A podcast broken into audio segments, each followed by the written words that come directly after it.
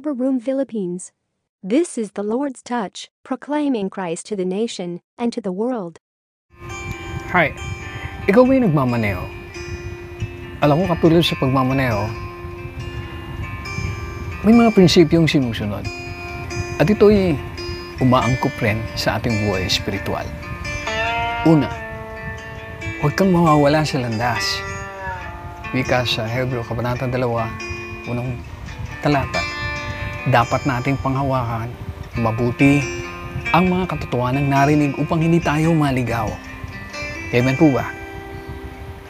Pangalawa, huwag tayong babagal-bagal. Wika naman po sa Hebreo, Kabanatang 4, talatang 11. Kaya't magsikap tayo makapasok at makapahinga sa piling ng Diyos. Okay po ba? Pangatlo, yung huwag tayong urong sulong.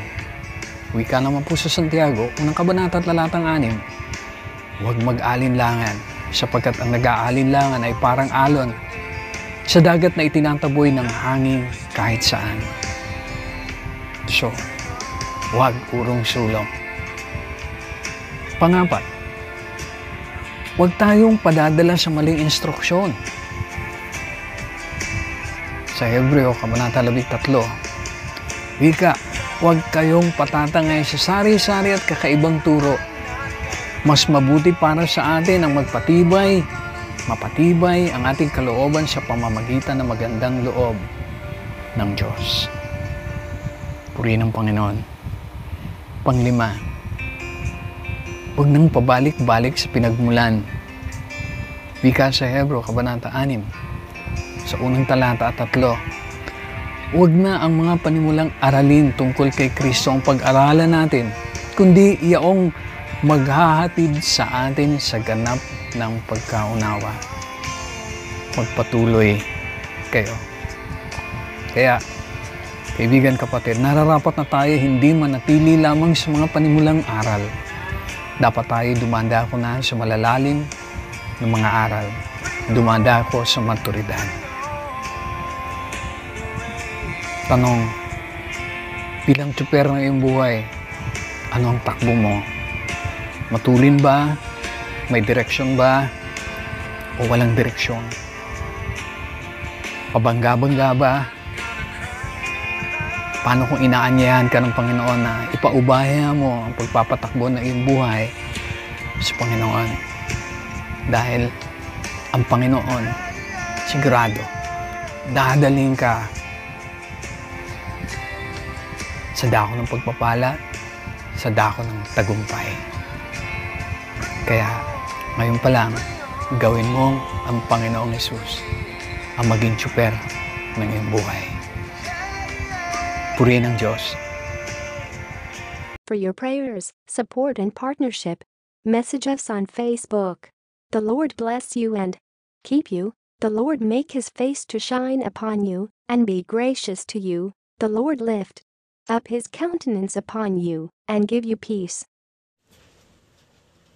This is Upper Room Philippines podcast. Today I'd like to share on Mark 16, verse 17, which is a declaration of Jesus, his words. This sign shall follow them that believe. Let's pray. Lord, thank you for this moment. Thank you that you can manifest your great power, especially in these last days. Thank you, Lord, that you are at work in the midst of things that are happening worldwide and you are in control. We give you glory, honor, and praise. Amen. Today I'd like to speak on the supernatural signs that shall accompany the many ministries we have these days. Because God is simply determined to have witnesses of these signs, of these wonders, of these miracles, of these spiritual gifts. And I believe God is about to manifest this through you. Remember Acts 1 8 that says, But you shall receive power when the Holy Spirit comes to you. Thus, we need to preach the word, the signs and wonders are not our doing, but it is God. So take heart. The ball is on God's side. What we need to do is let's raise up our expectations on God. Psalm 63 verse 2 says, To see thy power and thy glory. Hallelujah. We need this today. This supernatural working by the Holy Spirit. And this is available to many believers today.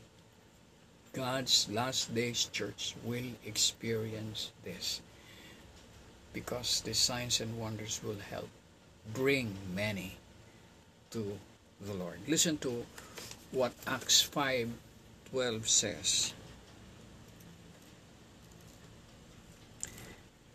And by the hands of the apostles were many signs and wonders wrought among the people, and they were all with one accord in Solomon's porch.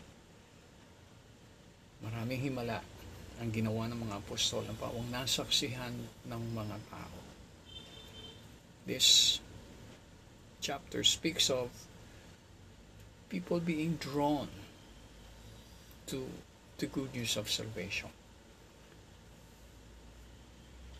They were drawn to believe, amen, parami ng parami ang sumampalataya sa Panginoon. Hallelujah. On Mark's 16,